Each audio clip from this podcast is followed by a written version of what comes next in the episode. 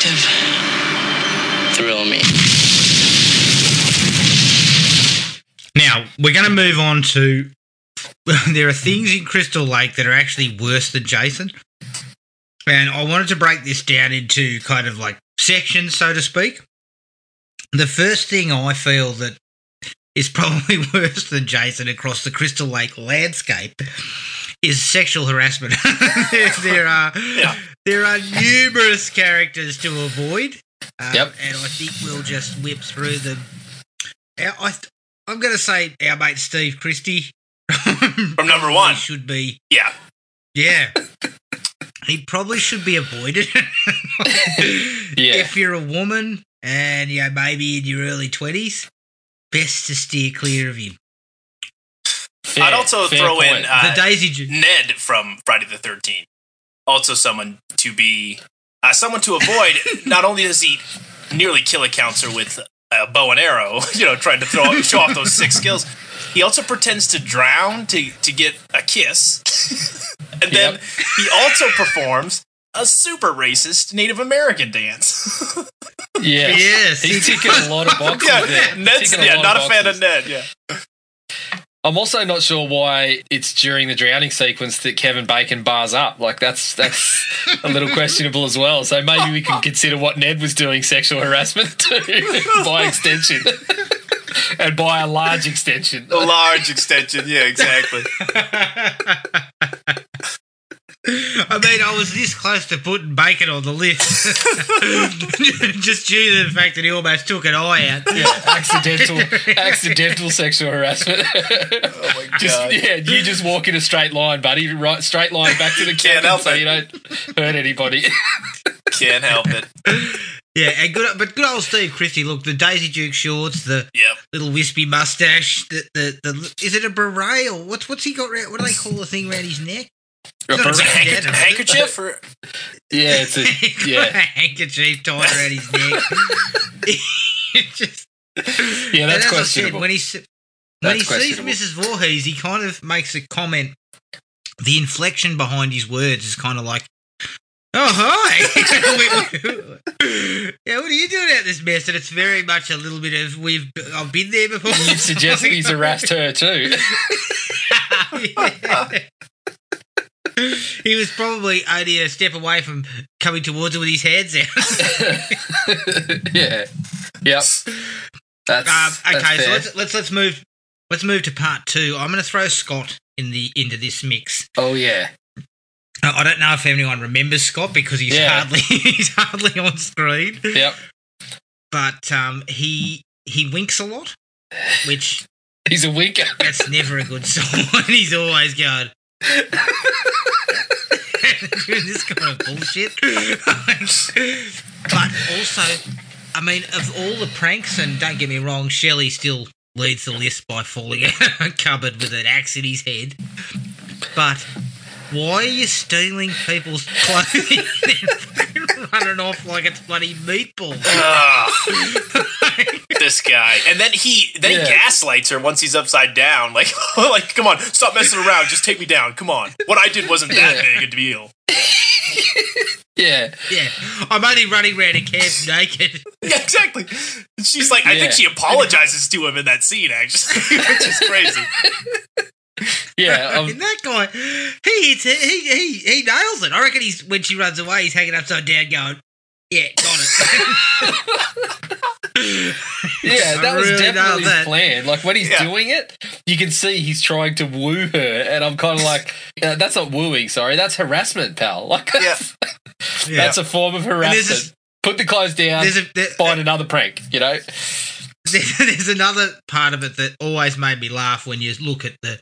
the context of him stealing her clothes and stuff.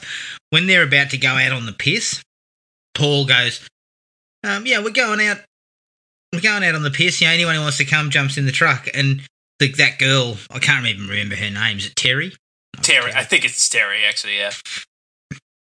Again, she's pretty nameless because, again, she barely gets a lot of screen time, but she goes, oh, I think I'll have a night in, and he just goes, so do I. Like, fucking Scott. yeah. He looks super excited about the fact that she's gonna she's gonna hang out and he's gonna hang around like a like a yeah. He's a baby Tom, mate. Yeah, take yeah. it easy, dude. Just take it easy. Yep. Here's this is this is the guy for, that I feel is the absolute top of the, the pops. Axel from part four. In, in, I don't know if any character in such a short amount of time, you know, makes you disgusted so quickly. It's crazy. Yeah. I mean, his opening statement is, oh, she's a good-looking girl. yeah, the, the cor- one of the corner oh, goes, the corner goes, oh, yeah, she was a real cute girl. Was. Still is. Oh, God. Holy shit. And then he ends that comment. Thankfully, it gets cut off, but he goes, you just go over there and you take your pants down, and then, and then the bloke goes, stop that shit. Yes. Oh. Yep. Uh, I mean, Axel just... Axel again is is um, versatile. Not only is he is he a pest like in that regard, he fucking puts his sandwiches down on dead bodies and then fucking picks them up and eats them again. Oh my lord. Yeah. I He's haven't got a lot seen of bases covered, this guy. I, I haven't seen a more insensitive ambulance or, or a coroner since yeah, Rob Zombie's ambulance driver's there in Halloween two, where they're talking oh, about yeah. banging corpses in the back and shit. Ugh. That's right. Imagine him and Ted. Uh, sorry, Axel him and Axel doing, doing the job there. Good like, lord. uh, he is just the worst. Yeah, he's re- the worst. Reprehensible. Yeah, he's, he's pretty bad. And he, he also pulls the whole um. He's the fact that he goes into that little. I don't know. Must be the. It must be the morgue, is it? Where he is? Yeah, I think so. Yeah, yeah. I think so, yeah. And it is totally dark except for a screen with a heap of women in spandex going and sticking their bums in. Yeah. Yeah, we know you're not working yep. out, Axel. Yeah, yeah. You can't fool me, mate. We're doing aerobics. Yep. And then he starts putting the absolute hard word on that nurse. Oh, yeah. Yep. It's just horrible. It is. His performance. And as I said, he's Fackler at the Police Academy. I don't I expect much more from him. You expect better. I also had Professor Lowe from Jason X. I yeah. That's, oh, that's sure. Self-explanatory. Yeah. Yeah. Yep. I mean, anyone who's getting their nipples clamped, as you said, Brandon, some sort of future. Those tongs, future yeah, I don't know what's going on there. Yeah, get that away. Get that away from me. That, that looked Although like that I will a- say, I will say, Janessa was more than a willing uh, participant in this, in this oh. ordeal. It seems. Yeah, yeah. True. Yeah, yeah, it's it's less sexual harassment, more just weird. Yeah, it should not be happening, but yeah. Um, I think you've uh, um, you, you've got a couple more in the in the you know watch out for this person category. Um, I think yeah. Ted from part four deserves a mention. He's a little bit more. Uh, oh yeah, he's not as overt, but he's wandering around forcing kisses on people and uh, yeah. Sorry, Ted, you just you're in the category for sure.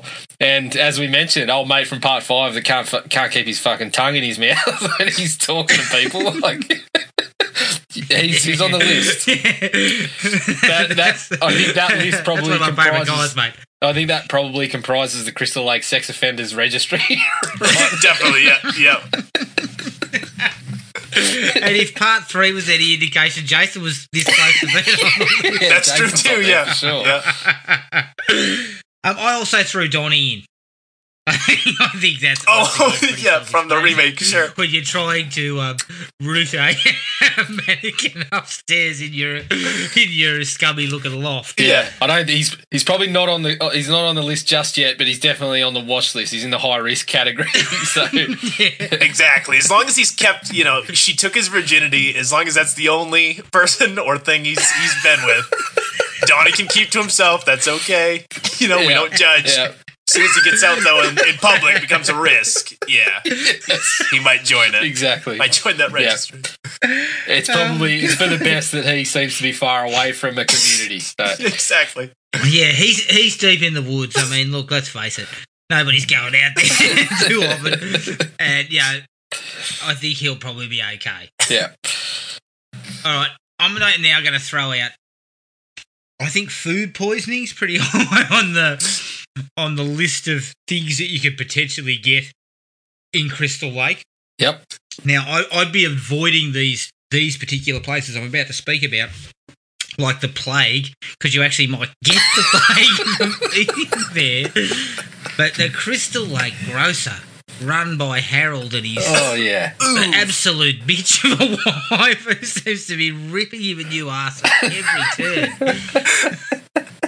Yeah, he's introduced he's... manhandling a rabbit, and then he goes around eating brownies and fish food at one point.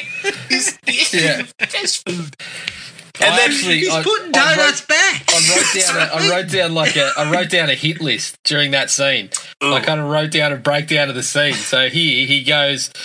Um, he allows his rabbit in the vegetables. He opens up the pack of the peanuts, has a go, swigs some juice, pinches a donut. Um, this is all before. This is all minutes before seemingly blowing a gasket on the crapper. And when it when it hits, his wife describes it describes it charitably as sloppy. Describes his habits as sloppy. Yeah, that's that's saying the least. There's a lot more I would add to that. Uh, we also, I also believe when he's when he's sitting on the crapper dropping what can only be described as the nastiest diarrhea in the history of the bloody film. He he picks up a bottle of Jim Beam or Jack Daniels. Or something. Yeah, he's got yeah. some Jack Daniels. Yeah. Oh wow! Yeah. I mean, his wife nags him, but judging we've we've known the bloke for five minutes, and I've already decided that. She's in the right. Like, she's yeah. put up with a lot. She has put up with a lot. Harold, you can't yeah, run this sh- business if you're eating everything in the goddamn store. You know what, yeah. though, Brandon? I think you said earlier on um, in our when we were talking about Jason a, a little while back was he was more beast than man. Well, I think Harold may also have joined that company because he is definitely a beast. Yeah. yeah. He... The worst part, the worst is yet to come, though. I mean, he gets up off the toilet without wiping his ass or washing his hands for reasons like it's not. Jason kind of shakes the toilet or kicks the door open or something. He just hears a noise, a random noise, and just sort of gets up, pulls his pants back up, and wanders out. That's... He maybe thought if he ran into someone bad, he'd just have to touch them. They'd, ah, they'd run off on him. I could never. If, if I knew oh. Jason was outside, I'd still have to wipe. They're in perilous situations, I can't do it with a, a, a as they describe, sloppy ass. I can't do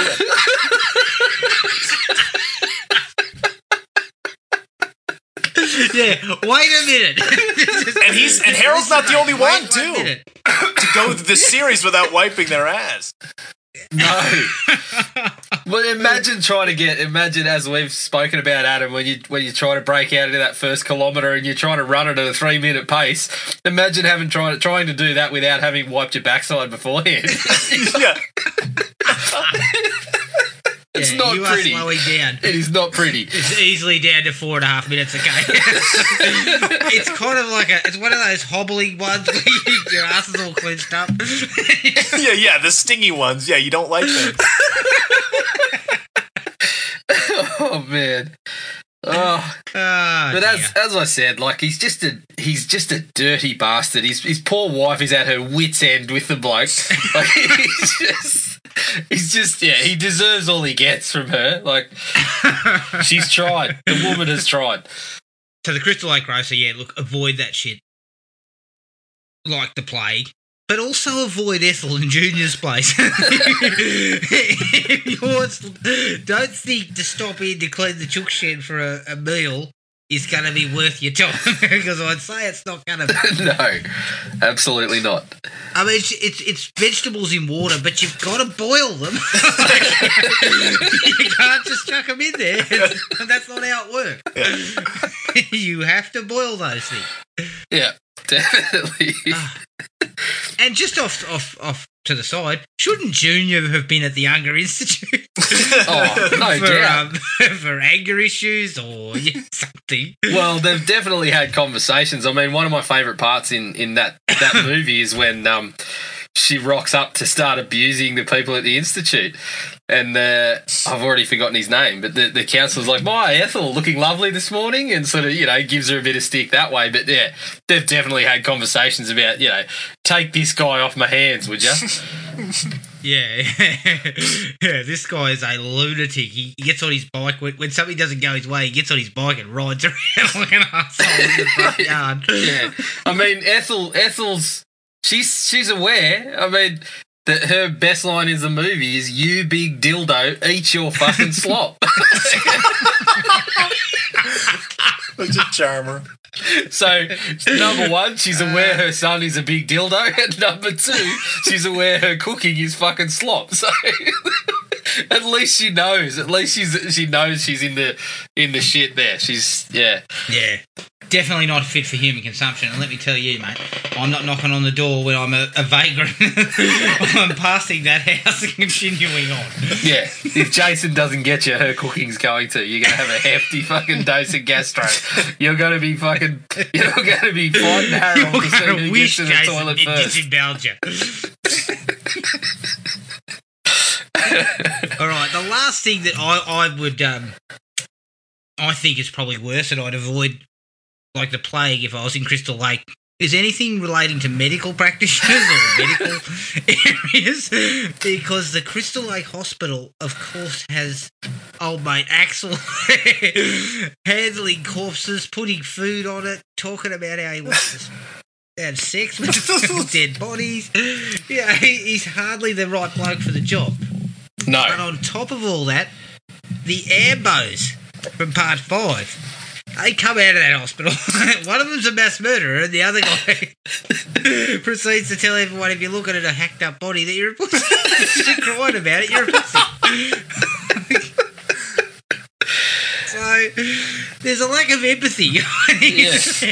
And I would go further to say, Adam, that if you require um, treatment for your medical conditions, your your mental health conditions, sorry, the Unger Institute and Doctor Cruz are not not suiting not qualified, your needs either. Yeah.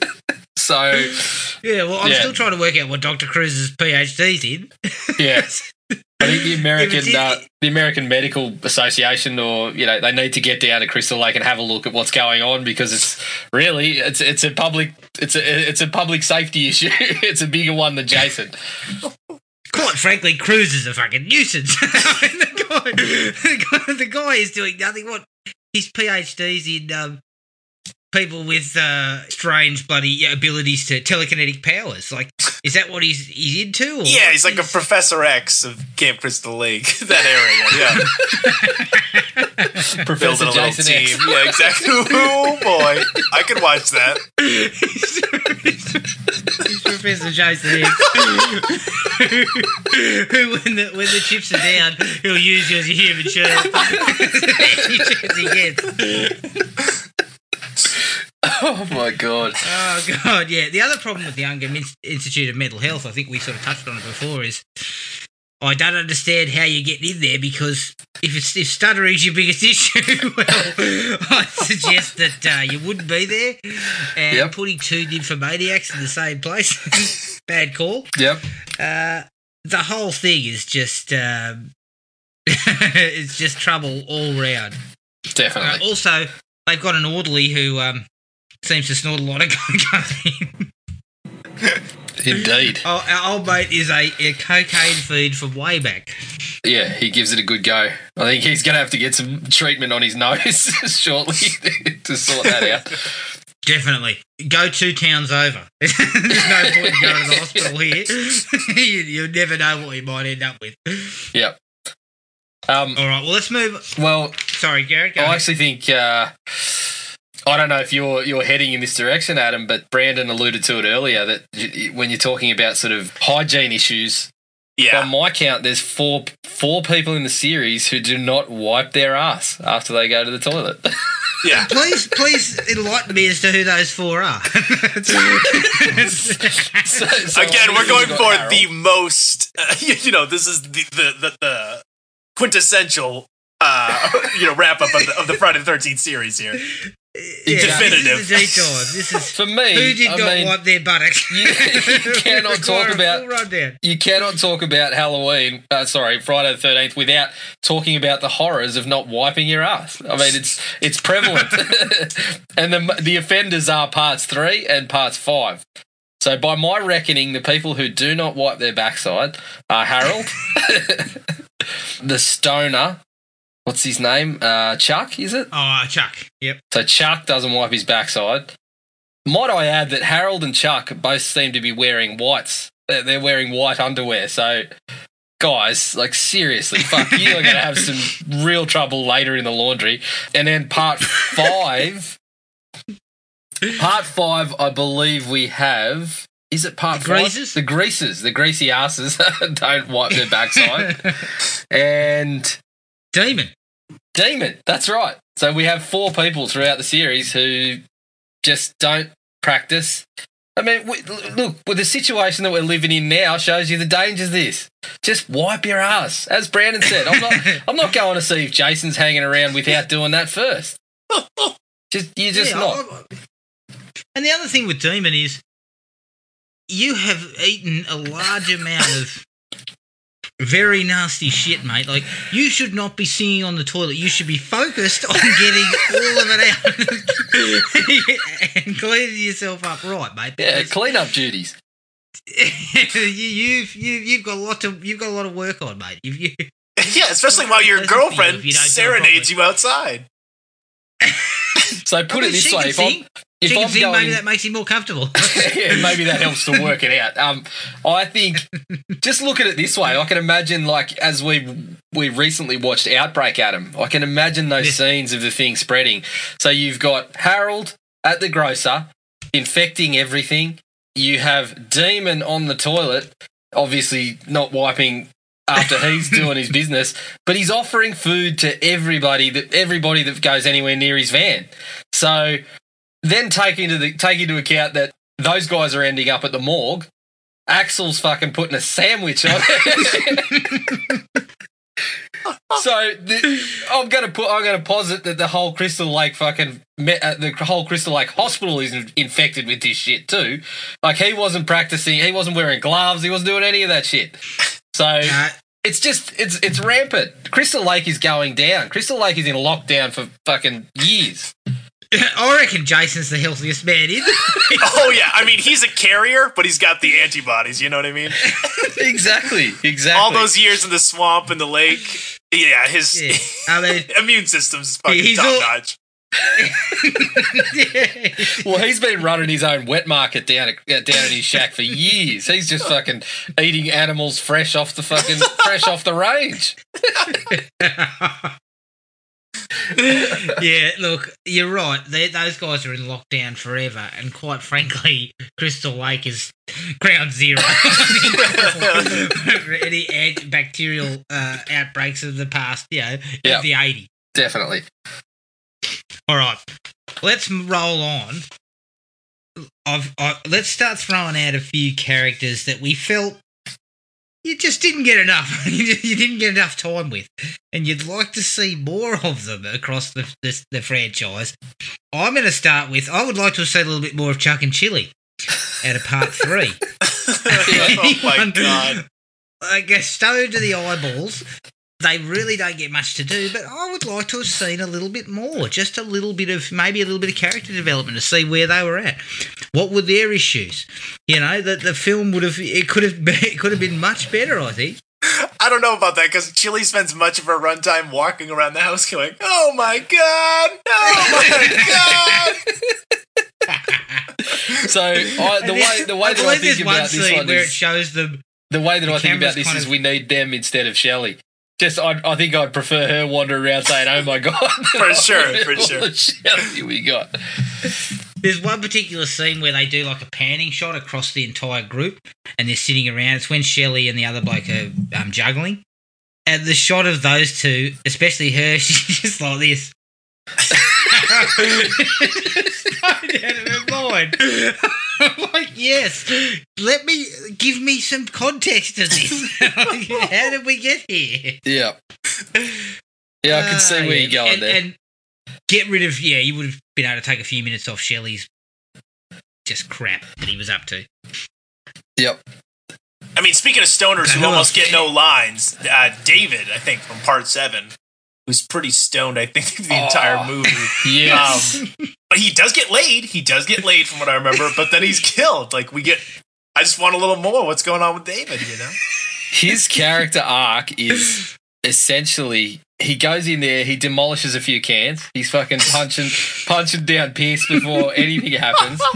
He's not talking much while he's doing that. The next time we see him, he's rolling joints. Then he gets laid. Then he dies. Like, he gets the whole Friday the thirteenth experience. He does. And the whole the time he has about three words. So yeah. I, I agree. I need. Let's put David at front and centre. He's the new Tommy for mine. I want to see David as the as the protagonist. Yeah, like he, he comes along, you see him smoking a joint. Forty minutes later, forty minutes later, as the movie moves into its finale. He, he wakes up. He wakes up on the sofa bed. Oh, shit. Yeah. Well, as, as Luke mentioned, maybe getting uh, getting so hammered slash stoned that you're fucking unaware of what's going on is, is the way to avoid Jason. Just pass out in a room somewhere. He walks in, he walks in, sees you're, you're fucking flailed on the bed or something and thinks, oh, well, I've done, I've killed them already, so I'm, yeah, I'm going to the next room. Yeah. Obviously, I need more of Jimbo from part four. Yeah. Oh, yeah, of course, of course. We missed out on some real genius there, I reckon. Yeah. And I actually kind of liked him, and I liked his relationship with Teddy. Yeah. I thought all that shit was pretty good. Like, they actually, they created a couple of blokes who seemed like good mates, and the whole, you know, dead fuck thing was yep. was rather amusing throughout. Um, Teddy was I would a have real, liked to have seen a bit more. Teddy was a real jackass, and, and um, it seems like one off screen too. Might I add, not to not to get too. Yeah, he uh, goes on like a ball bag yeah. in, in that bloody doco. Yeah, so I, but you're right. The two of them work together really well. Like that whole dead fuck stuff and the computer is just it's one of the best things about the movie. The, that insecurity that Crispin Glover's displaying throughout, and then, you know how he's turning around, going, "He thinks I'm a dead fuck. He thinks this is funny." And like it's, just, it's brilliant. It's absolutely brilliant. And I would love to have seen him as the as the kind of protagonist and taken Jason on with some dance fight. Yes, dance fight for sure. Yeah, I like he could it. have taken him on big time, whooped his ass. Yep. Part five, I would like to have seen. Of course, I would have loved to have seen more of Demon. Oh, I mean, absolutely. Yeah, his story is just undercut. He's barely there long enough, um, and I believe he was, was was he supposed to be like a rock star or something? Is that? I He's dressed like Michael Jackson. Yeah, yeah, or you know, delirious Eddie Murphy or something. Yeah. Out of control. So, and I assume he was a rock star or a singer or something. I mean, he had pretty decent pipes when he's on that. Yeah, both directions, mate. Had pipes in both ends that were working pretty well. um, I would love to have seen more of David. We talked about it before, having like a, a him in a different show where he's running a food van or it's like chef, you know. I could see that really sort of striking a chord with the Friday the thirteenth audience. Definitely. Absolutely. I also would like to have known what was actually going on with the greasers. Because, yeah. well, the, grease, guy, the greasy asses, as actors, I like to call them. One of the actors actually says that people have sort of indicated that those two were possibly gay, which, I don't know, they were not on screen long enough to really, I didn't really get that yeah. from it. Well, um, one I didn't of them, think they were on screen long enough. One of them does treat the other one like Harold's wife treats Harold, so there could be some sort of, you know, a, a long-developed relationship there. So could be, could be. I mean, the fact that the bloke's like, fix the fucking car. He doesn't know what's wrong with it. And you give him an absolute roasting about getting fixing the car. Yeah. And you what, you're giving him like two minutes? You, I'm going to take a dump? That's a two to five minute job. I can't fix the car in that much time. I need ten minutes at least. Yeah, definitely. Yep. I think you've pretty much covered a lot of the ones that I had sort of uh, picked out. I'm going to throw... Look, the guy does get a few lines, but Brodsky, Jason X, I need more Brodsky. Yep. Needed to be said. Yeah, definitely. Definitely more Brodsky. You need to get more Brodsky into the film. Yeah, I mean, it's oh. it's the, because it tried to inject a little bit of the aliens into the, the, the situation, we don't really have another Brodsky in the series. Creighton Duke is pretty close, but they're very different. So Brodsky and Duke, I could do with more of either of those guys for sure. Definitely. Definitely Creighton Duke, because I still... You, they kind of made him, like, super mysterious, and you didn't really know what... how much he knew. He seemed to know a lot more than he was letting on. But I actually think he would have been better as the hero, to be honest. I mean, for the sure. guy has a compound. I want to see what he's doing in the compound. Yeah, what's he doing when he's not searching for Jason? What's his everyday life like? Exactly. I watch him grocery shop, the, honestly. It it lends itself to a Buffy the Vampire Slayer type monster of the week thing. They talk about how, how he's taken down five other serial killers or something. There's five seasons right there. Like, tell us who. Yeah. And actually, he gets in on the he actually gets in on the sexual harassment slightly as well.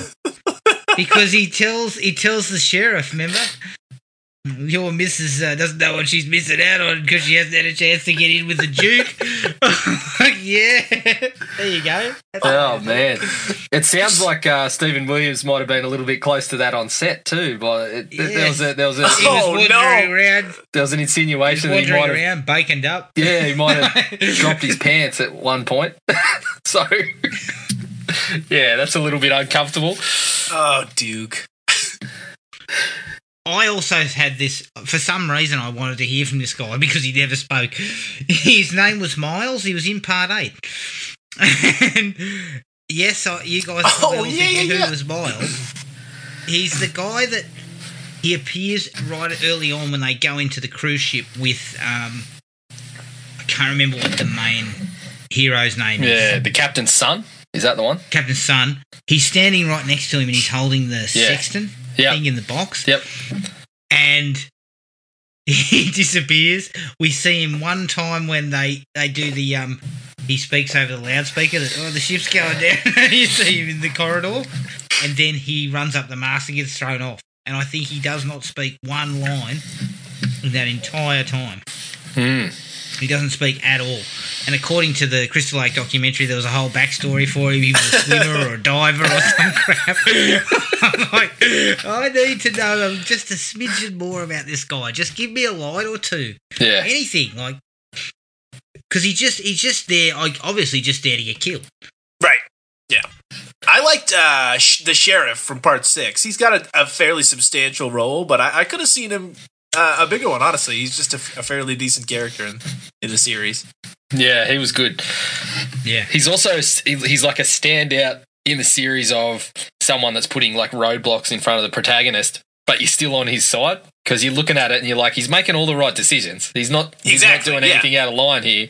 He's not yeah. just picking on campers or anything like that. He's looking at Tommy and looking at the background and going, no, you're not going anywhere. You're getting out of my town straight away, which is a, is yeah. a sound decision. Yeah, he's um, funny. Yeah, they make he's him... a pretty good dad. You yeah, know, definitely. He's got a competent final fight there. I mean, you know, he doesn't do anything stupid. It's not his fault he gets folded like a fucking pretzel or whatever. Spine crunched in half, but uh, the poor guy put up a fight. So. Yeah, definitely. I'll give him that. I would have been happy for him to survive.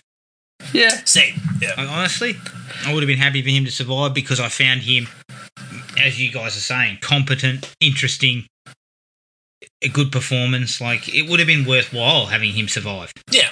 Um, yeah. But I guess they had to kind of throw in that he dies, it, it puts Megan in danger further, you know. He's no longer there to protect her, sort of thing. So Tommy's got to step up. So I get why they did it, but, yeah, I could have seen him being, like, in the next one sort of thing, you know? Like they kind of did with Halloween, with Sheriff Meeker, you know, in the Halloween yeah. series. They yep. brought him back for the fifth one. And that was – I actually thought that was a cool cool move because he was really cool in Halloween four. So the same thing could have applied here, although the Friday the thirteenth members, you know, someone was already writing a script for Part seven whilst Part six was probably getting filmed. So they, were, they were about to roll tape on Part seven. Yeah. He didn't have time to put him in there. Uh, I don't have any. I, I, I don't mind Court either. The dude in Part six. Yeah.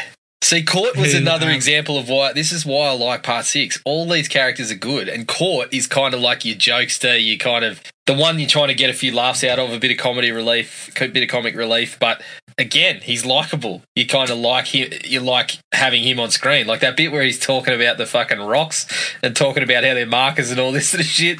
That was great, where the kids are looking at each other going, this guy's got no no idea, you know. But um, I think that's, yeah, that, that a lot of the a lot of that uh, Part six stuff was really strong. I think that's why a couple of those characters come off pretty well.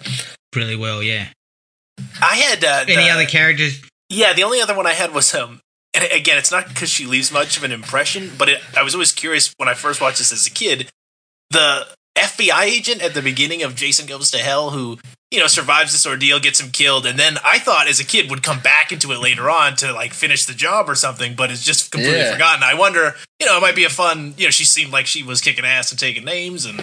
Yeah, well, yeah. she's yeah. getting she's getting the she's getting one of the big jobs there. You're going to be you're yeah. going to be uh, working on the Jason project. So.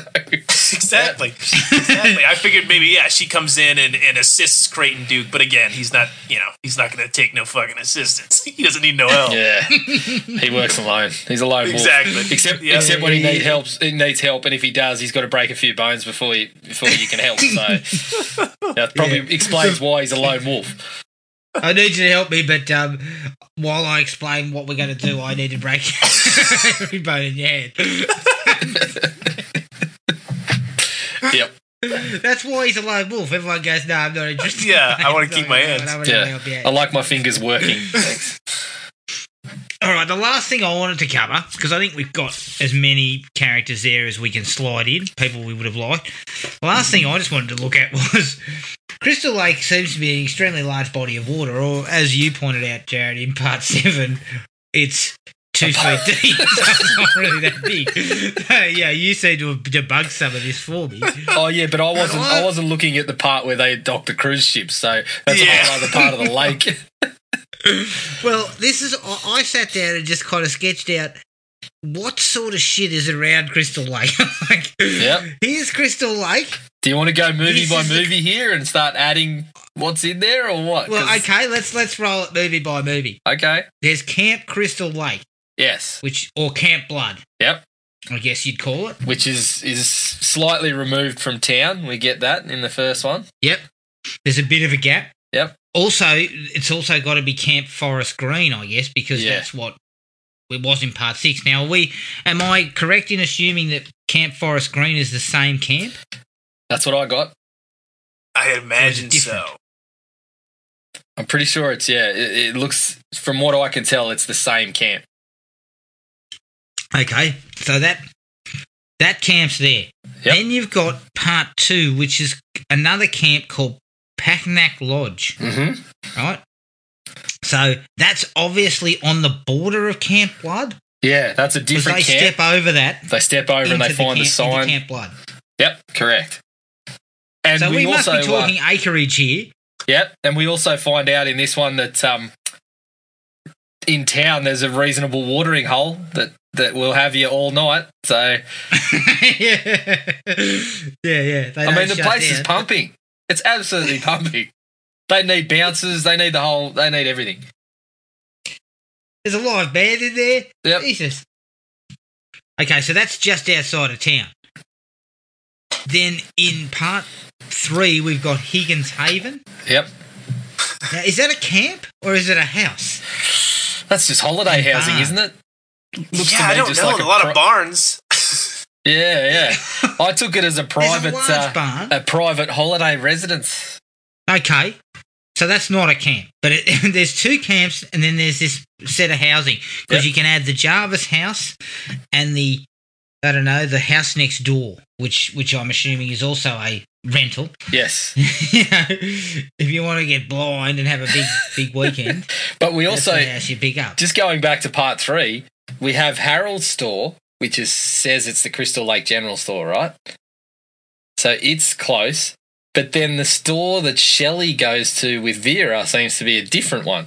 They're not getting food poisoning. They're they're, they're at the, they're at the uh, clean Crystal Lake convenience store.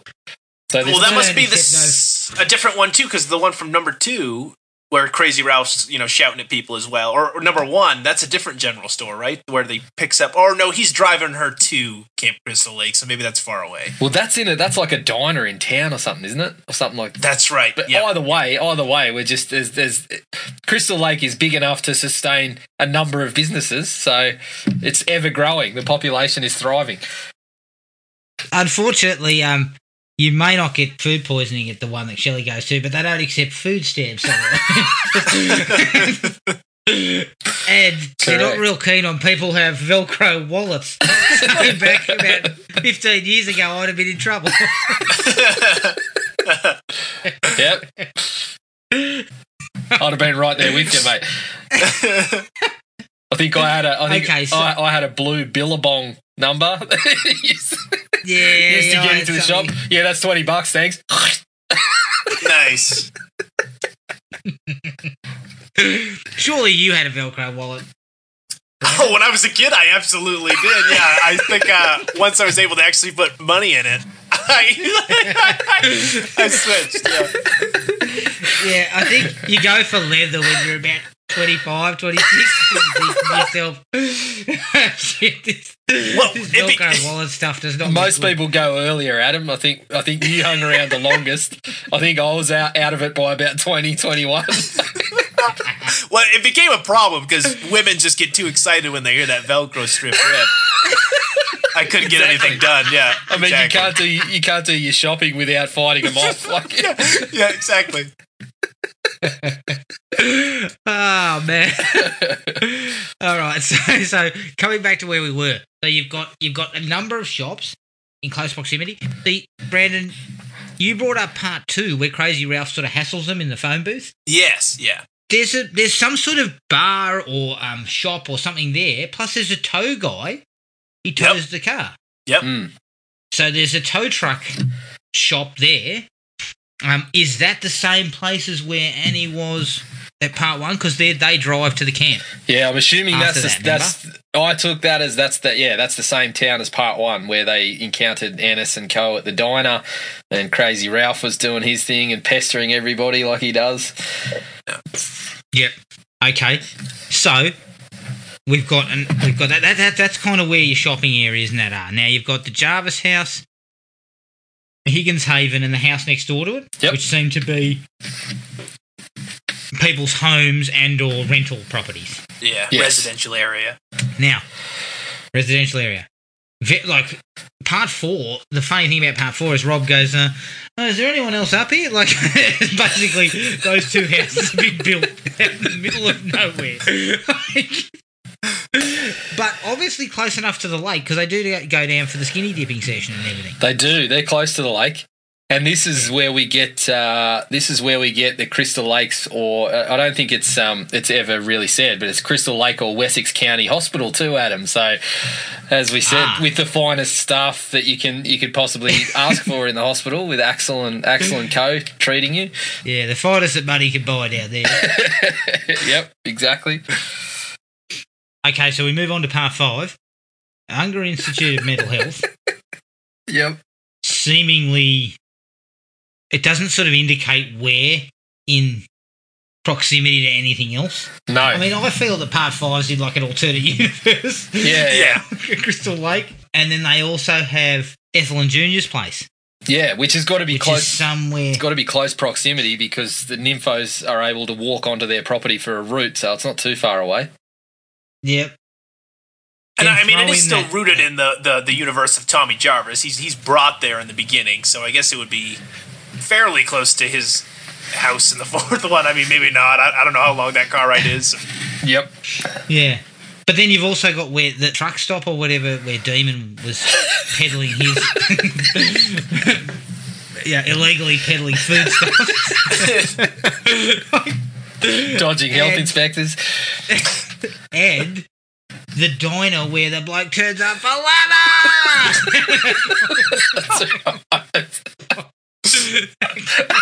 That guy's there. Which seems so, to be sort of a roadside diner, right? Yeah. It doesn't have anything else connected to it as far as I could tell. Yep. Um, so part five, that's its coverage. So part six, we had Forest Green, but we also had the town where the, the sheriff's office is, which looks much more metropolitan than the other parts we saw in, in one and two. Yes. Um, it's, it looks a bit bigger and, and seems to have a bit more to it. Well, we are we are um, speeding towards the two thousands here, Adam. So there's been a couple of years' worth of development around Crystal Lake slash Forest Green. So, is there anything else in Part Six where they, they go like you know, like a diner or food or anything like that around there? Just, mm. I mean, the cemetery. I don't know how how, how close yep. they bury their dead to this summer camp for children, but yeah, that's around. Yeah. Yep, and they also stop uh, where she picks him up by the phone booth is some sort of store, but they don't really say Karloff's store or yep. whatever. Yep, so they don't Doesn't really say what it is. That seems to be kind of disconnected as well. So. Yeah. Moving on to part seven, the Shepherds have a house. Yep, and then there's the house next door. So again, we're going into residential areas where they're seemingly built on their own. It's a holiday haven, mate. Yeah, it's kind of like holiday homes. So they're out there, and I don't think you see anything else in Part seven, do you? I think it's all confined to that that spot. Yeah, pretty where, much. Um, where the houses are. Yep. Yeah, the lake bit at the end there, right? Or with the dock and her dad and stuff, yeah. Yeah, that's all very close, I believe. Yep. To where the houses are. Okay, and then, then on to Part eight, where we seem to have a summer camp when we first open the film. Because they show the, the shot of the, the, the two people in the boat and they're looking at what looks to be a summer camp. Yeah. So I guess that was the that, same same place. I, I I thought that looked just like... Camp Blood? Yeah, pretty much. It seemed to be, yeah, all, all that Forest Green, Tina, whatever, all that stuff seemed to be pretty close proximity, so I took that as the same camp. Couldn't be another one, could there? Shit. Well, you maybe think not. You'd think that anybody who's looking to open a camp in that area would have been reading up on its history and going, "Yeah, look, let's move it next county kilometres down the road." Yep. Yeah. And then we have the cruise ship dock. That is that on Crystal Lake, or is it a little bit further out? Like I, I imagine say, it's probably where the uh, lake meets the ocean. You know. Exactly. Uh, yeah. Pretty easy spot, obviously. I guess that's really where all the tourism comes to, because if they can dock ships in Camp Crystal Lake, like that's nonstop money for that town. That's what's that's keeping right. it alive. Especially given that imagine- it's obviously close to New York. You're getting a lot of holidayers from New York. I mean, Gosh. everyone's trying to escape that fucking cesspit. So exactly, yeah. Let's go to Crystal yep. Lake.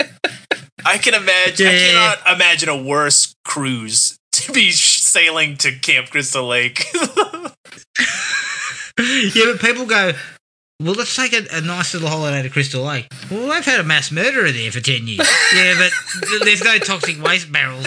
Yeah, yeah.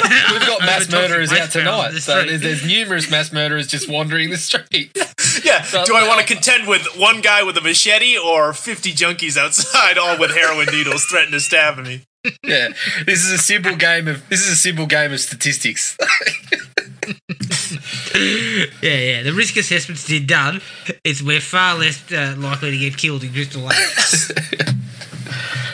Okay, so uh, look, um, the cruise ship baffles my mind because I'm not sure exactly why you would have that there, but it's there. Then in part nine, you've got Joey the the diner. Yep. Oh, and yeah. the police station. The burger joint. run by... Yeah, well, that's yeah, the, that's part of the diner. Run by what turns into Burger Face by the end of it. And then you also have the Voorhees house. Yeah, which looks like a fucking palatial manor. It looks, yeah. Yes. And in pretty good nick, considering fantastic. Nobody's been, been there for, for years, I assume. Yeah. That's kind of how they kind of couch it. They don't say that Jason's been living there. Yeah. maybe, that's, maybe that's where he has been doing his cleaning and whatever. That's why the shack's in such disrepair, because he's moved on to the manor.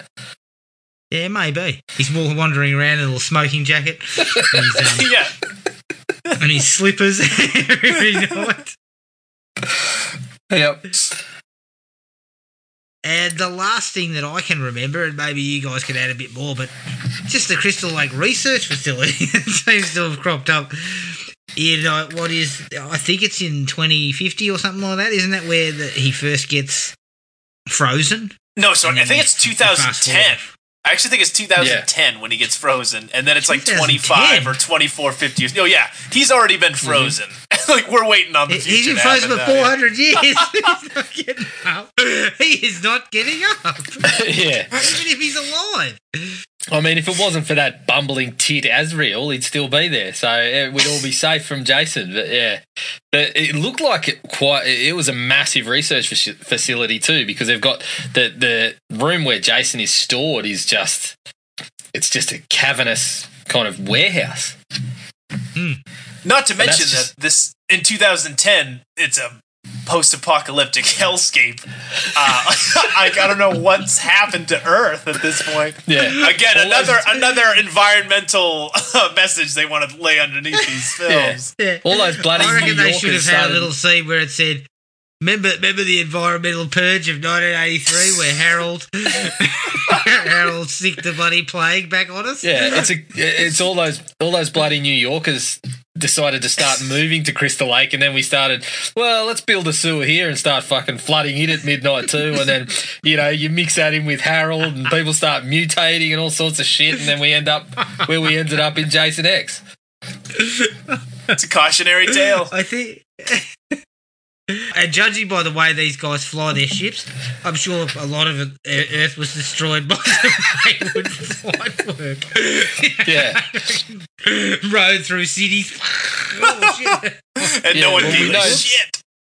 We know that one idiot was a pilot during the Microsoft conflict, so he definitely, you know, people like him definitely caused most of the damage, I think. Is there anything else that you can think of that's surrounding the lake? There's probably a few more things that are mentioned, but I think, yeah, that's that covers a lot of what was seen in the movies.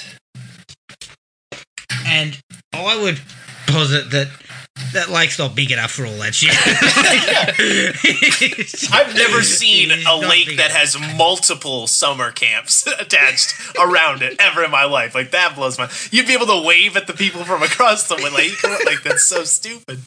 Well, it's it's, uh, oh, yeah, look at it. It's this one, and what is the... Wasn't there a competing camp in Porkies or Meatballs? Oh, no, Meatballs, that's right. Yeah, yeah, yeah, you're right. Yeah, it's the, it's the, the plot of Meatballs, yeah, I suppose. But yeah, what though? You could look across the lake and go, "Oh shit, the um, looks like the institute's let its, let its patients out for the day." Yeah, but some of them are hot. Yeah, imagine, you know, when you're a counsellor picking where you want to go, and you th- Crystal Lake comes across, you think, "Well, shit, there's often nymphomaniacs just walking around Crystal Lake." So, yeah, how about that? I mean, I th- if you want to really throw a wrench into this, you could also try and. Try and suss out how close this is to uh, Springfield and Elm Street, and how they try to, yes. you know, you can in Freddy versus Jason. I love the fact that they hop in a van and they're like, "Let's head to let's head to Camp Crystal Lake, guys. We'll be there in an hour." And it's like, "Wait, aren't you several states away?" Yeah, yeah. They tried to they tried to hide it with by putting it kind of like a. I think they might have tried to put like a. A time lapse or something, but it doesn't come across at all, at all in the film. So it's kind of like, we're here, yeah. You're here. Like five minutes ago. Yeah. Yep. Oh man. Yeah, look, I think that's the entire map of Crystal Lake. Um, and there's a lot there, and I dist I, I, I don't agree that it's possible. But you know, no. Right as it is, it's living on its own um, own rules. All right, look, let's wrap this up. We'll finalise this just by getting everyone's thoughts. It's been eleven movies now. Are we still comfortable? It has been ten years since we had a film. Mm-hmm. So the last one I think was in two thousand nine or two thousand ten. Yeah. Oh, There's no. obviously been a, a, com- a computer game that came out, but other than that, we've seen pretty successful uh, fan film too, right? That Never Hike Alone was pretty big. Yeah, yep. There's been a couple of fan films that are okay. Yep. But my question, I guess, to f- finish this all off is taking out the the, the legal stuff, because it's obvious there's legal issues, and that's part of the reason why it's taking so long. But I mean, are we all comfortable to see a new film? And where where would you like it to go? Do you want to do you want to go? Do you want to follow the remake, or do you want to just start again? Like where? What what what would you guys think would be the next step for Jason? It's I I, I wonder. I, I like the fact that a lot of these series have been, you know, similar to the, to the Halloween reboot. They they were respecting the originals by following, you know, just that one. You can still have your sequels in that whole continuity line if you choose to go that route, or you can just choose to watch this one and this one, and that's this little story. But with in terms of Friday the thirteenth, I if they ever make another movie, I, I don't want them to ever go back to the first one and try to do a sequel to that original, like a lot of these series have been doing. If it were up to me, I think I'd just honestly like a st- a movie where I guess I guess it'd be considered a sequel, where the character's already established. They can set up whatever look they want for them. If they want to go weird zombie, they can, or they can go what I prefer, kind of the Derek Mears version of the, the character.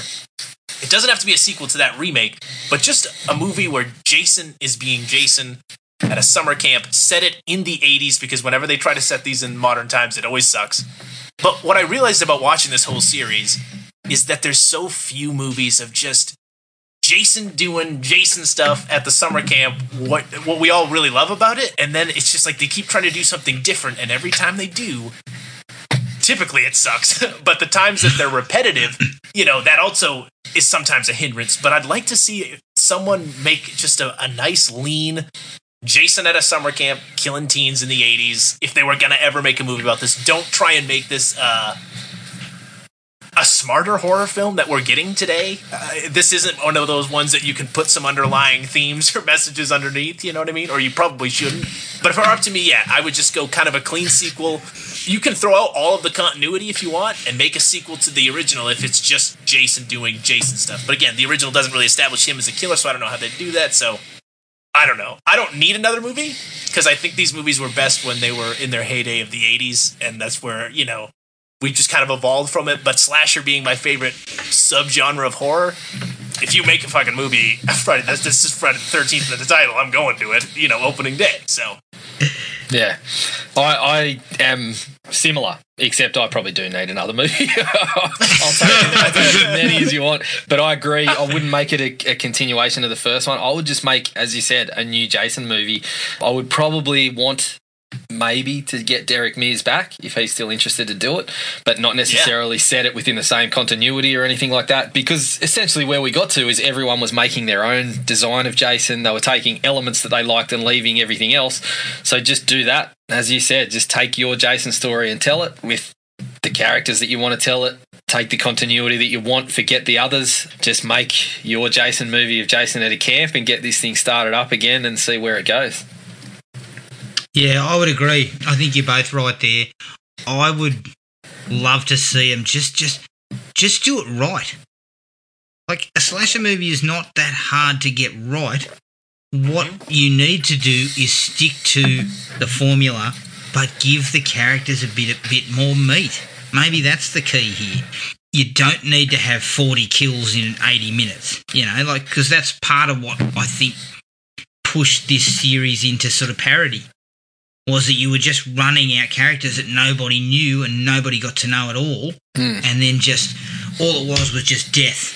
I want that, but I also feel that you can do it right by just making it a, a clean slasher, nineteen eighties set, a group of characters that we like, and Jason doing his thing. I must admit, I would like to see if somebody could come up with something decent from the Friday the thirteenth angle to uh, go on television, whether or yeah. not you could do something with that on T V and make it a, a series, because it seems that going into series territory for some of these things is actually working, because they can build and they can actually explore some things um, a little bit more. The big thing... But the problem with... Big, you couldn't do it with Jason. Well, that's the thing. I think uh, I heard Sean Cunningham's idea a little bit about that, and I was kind of like, it didn't excite me all that much. But the more I thought about it, the more I was like, well, he, you, you can't really have Jason, can you? Week after week, we'd get sick of it very quickly. You know what, though? I actually think you could take a, and I hate to say this because I dislike this one of the films, but you could take the approach that Part five was trying to take, which was... the mysterious killer yeah. who is acting like Jason, and you could potentially do something with that. You would have to be very careful about how you did it, and you would have to try and integrate Jason as best you could, for example, his crimes, his even what they tried to do in five was seeing him, you know, seeing him as a hallucination. I would. I uh, think it could be done, but I- you'd have to take a deep look at it and work it out. I would more look at the Bates Motel model and think maybe talk about Elias and Pamela, because yeah. Bates Motel was, I loved Bates Motel. I thought that was a really great series. So, and the whole series was how Norman became Norman, but it was heavily focused on his mum too. So maybe that could work, you know. It, it's, it's hard to look at these things and replicate them, but that might be another idea to take. Mm. I guess I you, you, it has a real interesting fan base, and whether or not you piss them off with that type of thing. Well, they already did. I remember the, the comics, the two-part comic that was Pamela's story, and essentially Pamela's story was the, the car ride uh, where she picks up Annie. Is it Annie? After Enos drops yeah. her off, whatever, she picks up Annie in the first one, and the, the comic is that we know who who has picked her up. So it's the conversation between them, and then they do flashbacks to what led Missus Voorhees to become Missus Voorhees. So it's yeah. a concept that's kind of been explored, but I just think, yeah, it's uh, it's so hard to do it with Jason. And what do you do with Jason week in, week out, you know? I think if they were to make a movie, it would all come down to, for me, the pitch, the concept, but also if you could just get an interesting filmmaker in there, someone who clearly cares about the, the material and someone who's good at... kind of like hard-hitting horror. I would love if uh, Alexandra Aja or like Fede Alvarez or S. Craig Zoller even to, to, to take up this series and do an entry. Like something like that I think could just mm. shake it up. And if you get a, a nice prolific filmmaker in there who, who knows his shit, I think I think you could come up with a pretty pretty solid slasher for, for an, an audience that seems to still want them. Hopefully Blumhouse makes a hard run at it when the, when the rights open up, because... we know that they're always going to look for a, a, an idea and hear the pitches and, and pick the one where it's like, yeah, that's that's interesting. Let's go with that and give it to the people, like you've just mentioned, someone who wants to wants to have a good go at it. We'll do it within the budget and, and we'll get the creative freedom that they want, because that's pretty much what happened with Kenny Powers and co with, with Halloween. Yeah, so. yeah. The, the problem you've got with Friday the thirteenth, in as as opposed to Halloween, is you could focus on Laurie Strode, mm. and which is basically what they did yep. in the um, in the new Halloween. They focused on Laurie Strode. It wasn't about Michael Myers. It was actually about Laurie Strode. Yeah, yeah. And because Laurie Strode's such a strong character, played by a really strong actress, it works. You don't have anyone to cling to in Friday the thirteenth. But there's nothing. Tommy Jarvis there's nothing to is say your best you can't. Option. There's nothing to say you can't start with Tommy Jarvis again. Yeah, you could bring Tommy in or something like that, and make it about Tommy. And I think that would be probably the first step to kind of build it around. Is build it around Tommy, because you can't really build it around Jason. You could build it around Jason in the eighties because they were just per- punching out the same film, right? Now, although you want to keep a certain continuity to it and a certain style and keep having the films a little bit like they used to be, you need someone to cling to. And I think Tommy's the guy. If you can get Tommy and make him a character that we can get behind, I think you could get something out of it. Yeah. I think you probably, uh, if you're picking from pre-existing stuff, I think Tommy's the place to start. Yep. Where would you guys put this uh, series, I guess, in in ranking of maybe the, the top the top guys there? Hmm, good question. Uh, for me, it's always been the one that I've gravitated towards. Is it still after watching them all again? Is that because you're uh, you're a sex pest and you don't look like your ass and you don't you can't people? I, I am a noted scumbag and this is my, my ideals. Um, no, it. I still I, I teetered a little bit watching it this time. There were there yep. were periods where I was thinking, holy Christ, this is a slog. Like, watching part eight, I could not wait to get it out of the D V D player. I was like, what? Fuck, this is taking forever. Like, I was... I actually ended up... I was wanting to fast forward, but I just thought, you just can't do it. You just got to watch the whole thing. But if if I have a choice when it's coming down to watching these films, it's usually Friday the thirteenth. Yeah. Then Halloween, then Freddy. I'm actually less... less into Freddy. Yeah. Yeah. I think, uh, uh, and Brandon might be similar because I obviously I'm a little bit younger than you, Adam, and then Brandon, you're the youngest of the three of us. But because, so I obviously, Scream was the one that kind of wrapped me up in horror, even though I was over at your place getting exposed to some of these things and reading Fango well before Scream, Adam. I was aware of these characters mm. well beforehand. I think because of Scream, I then jumped onto Halloween, and Halloween was the next one where I was like, yeah, this shit is just great. So for me, Halloween's always been the peak of the big three. Jason is next. Jason and Freddy have always kind of been close, but I think for me, Halloween is the one that, number one, it, it, it, it was the one that really wrapped me up after that Scream sort of fever hit.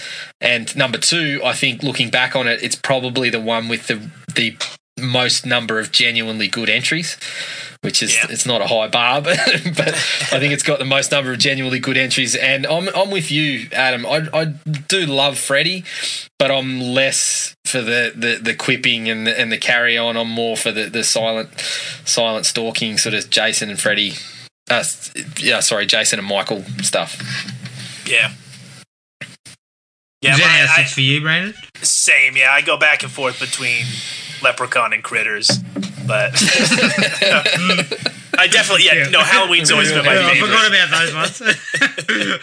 I forgot to think about them. Yeah, they're above. That's a different. That's on a higher level in comparison to some of this other stuff. But yeah, I mean, uh, it, then it always comes down to after you know Michael, it comes down to Freddy and Jason, and after rewatching them this time, uh, I think it does kind of cement. There's just there's just a few extra entries in this series that I find weirdly entertaining. And again, this one's got the better remake. I think it's got the better, you know, kills overall when you look at the series. Maybe not in terms of creativity because Freddy does have a lot of creativity, but in terms of just, you know, the eye-rolling comedy, this one's definitely toned back a bit.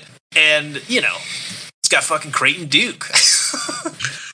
Exactly. And it's got space. It's got space. Yes. Brodsky. Freddy has yet to go to space. Demon? Yeah, yeah. Freddy's got no no demon.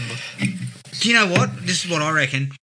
Halloween obviously hit it out of the ballpark, so it's going to be surviving for another number of years because obviously they've got two sequels in, in place. So it's it's it's well and truly established again.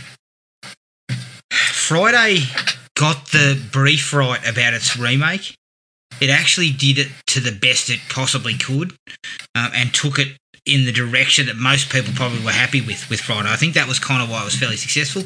I'm actually, honestly, I think we it'll be a, well, very, a, quite a while before we see Freddy again.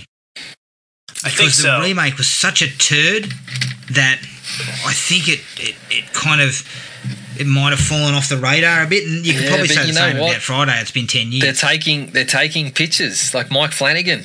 Someone like Mike Flanagan yeah. is talking about his pitch for Elm Street. So as soon as I mean, if the rights kind of pan out with the Craven Estate, it'll be going as soon as they can.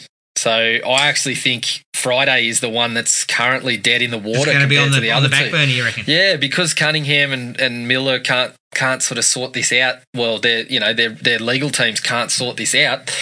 I think Friday, I mean, they've already missed a grand opportunity. If you could have had a movie on the back of the game, you were in business, I think, because that would have been coming around the same time as Halloween, getting some buzz. Friday the thirteenth had just captured a new audience, even though the game kind of uh, turned some people off. Initially, there was a buzz and a lot of people were playing it. So I think you had captured sort of new people. I mean, you talk about your nephew, Adam, like he was into mm. it, and then he watched the movies. So, mm. like, that's exactly the people you wanted to capture with a movie. And I think Halloween is now pole position. Freddy is probably next because I don't think the rights are as tangled as, as what we're seeing with Friday. And I think Friday has just, it's already missed a grand opportunity. And now it's just, it's just, they're, they're fucking just wrestling in the mud at the moment, mm. which is a Friday bit sad. Would be the easier make, you know, for a studio. Yeah. I, I, I Definitely. mean, you don't have to worry about getting the, an actor of such caliber, you know what I mean? I know that there were rumors of Kevin Bacon, which signed me up. Bacon is Freddy Krueger. Holy shit. Hard or not, I'm watching that. Uh, but, I got, but yeah, you, I mean, it's, plus the budget, I'm assuming, on a Nightmare film is going to be much higher, especially with today's effects and, and all that trickery. So I'm assuming that despite the... Uh, rights issues, I'm hoping Friday gets off the ground eventually. I remember there was I've also read a, a lot of the pitches they've had over the years. One of them was a found footage style. That one almost got to production. I mm. really hope they don't go that route. No, uh, that really doesn't work. I don't know what they were thinking there. Yeah, I think there was a bit of desperation in that. Um, oh, I'm sure. And maybe it had to do with the rights, because, you know, suddenly the rights got tangled up not long after all that shit was mentioned. Um, but yeah, Jared, you're probably right. Freddy's probably in a much better position in that the Craven Estate and all that stuff is probably not as big a, an issue as what we currently have with yeah. Friday. I think, um, you know, when we... Brandon, you've, you've hit the nail on the head that it's easier to make a Friday. Yeah. You know, you can toss out a Friday that, you know, you know the formula, you can get it off the ground. It's Freddy just the needs rights, a little though. Bit more this, thinking. This shit could be going for years. And I think that's, I think uh, whatever's happening with Freddy's, it seems it's less complicated. And as soon as it gets in the hands of the Craven Estate, I mean, we've talked about wet beaks, Adam. And if you got, if you got this sitting there, you use it, you make the cash out of it. And I think that's what is just, just drifting away with Friday. Like they're just, they're just locked in this legal wrangle that I just can't see being untangled anytime soon. Which is so frustrating because for a series that, you know, for a series called Friday the thirteenth, no one gives a shit about... I mean, it's just the name, you know what I mean? It's not like Halloween where everyone takes place on Halloween Day or anything. It doesn't do any... It's a great, it, you know, it's a great image, it's a great title, and you immediately kind of get the tone they're going for, but yeah. It's a shame that there's the rights issues is tied up in the title of this movie and this character they were still able to use. Like, I wonder if they could just do something... without the title and use Jason somehow, yeah, right? You're still going to lose maybe the some crowd. It's funny because Sean Cunningham, although he's, you know, the, the godfather of the series, doesn't have a lot of respect for it. I mean, you read Crystal Lake and you watch that doco and he doesn't really care for it. It was just a moneymaker for him. But then when Victor Miller says, hey, hang on, it's my moneymaker too, all of a sudden it's it's fucking all hands on deck. The guns are out. And Cunningham's Mister Protective. Like, you just got to cut him a slice. I, I would just say, let's get Victor Miller in on it, bang, let's make money, because at the moment, no one is making money. So, yeah. Mm. But, yeah, I would agree. I'd love to see Blumhouse with this. Mm. Because what they did with Halloween is exactly what you need. You yeah. need a shot in the arm. I mean, Halloween actually spoke to a younger audience. It didn't just speak to us as fans. It didn't speak to people who love the original. It spoke to everybody. I mean, that's why it made fucking three hundred million dollars or whatever it made. Mm. The reason being is because it spoke to a lot of people, and the, the marketing and everything was fantastic, and it turned out the film was, as advertised, very good, you know. Yep. So I'd love to see them take control of Friday. Oh, mate, I'd be happy for them to take control of Freddy too. Yeah. I think yep. they seem to be very interested in horror films, and I think they will get it done at a budget and not blow, you know, oh, we need to we need to spend fifty million dollars on this and then not make it back and bury the series type of thing. Mm. Yeah. So I'm comfortable with having another Friday as soon as possible, and as long as they get this rights fucking sorted out. All right, I think that wraps, that wraps it up, the definitive. crystallized memories. This is it. Like, this is this is five episodes probably. Yep. Five episodes worth of this. Forget about crystallized memories. I mean, it, it's them damn this enchiladas. This will test the patience of all our listeners to have to listen to us crap on for five fucking episodes about this. But uh, Brandon, mate, thank you very much, mate. Really good to have you involved. It was really, really good time, mate. And I hope hope that um, hope that we can get you back for another another franchise in the very near future. Absolutely. No, I'm glad I had a reason to go through and uh, and watch these again. Not not much on my schedule mid quarantine, so it wasn't too much off my back. Yeah. So. Well, that's good, mate. But look, and thanks again to Luke for providing his thoughts on the on the series and his rankings. Keep an eye out on our Facebook with regards to the next episode that we put out. But until then, everyone take it easy, look after yourselves, and uh, we'll catch up with everyone later. Cheers. Find the podcast at Podomatic or on iTunes. Don't forget to rate and review. Like us on Facebook at Thrill Me Podcast Australia, or contact us at thrillme, all one word, all lowercase, at i i net dot net dot a u.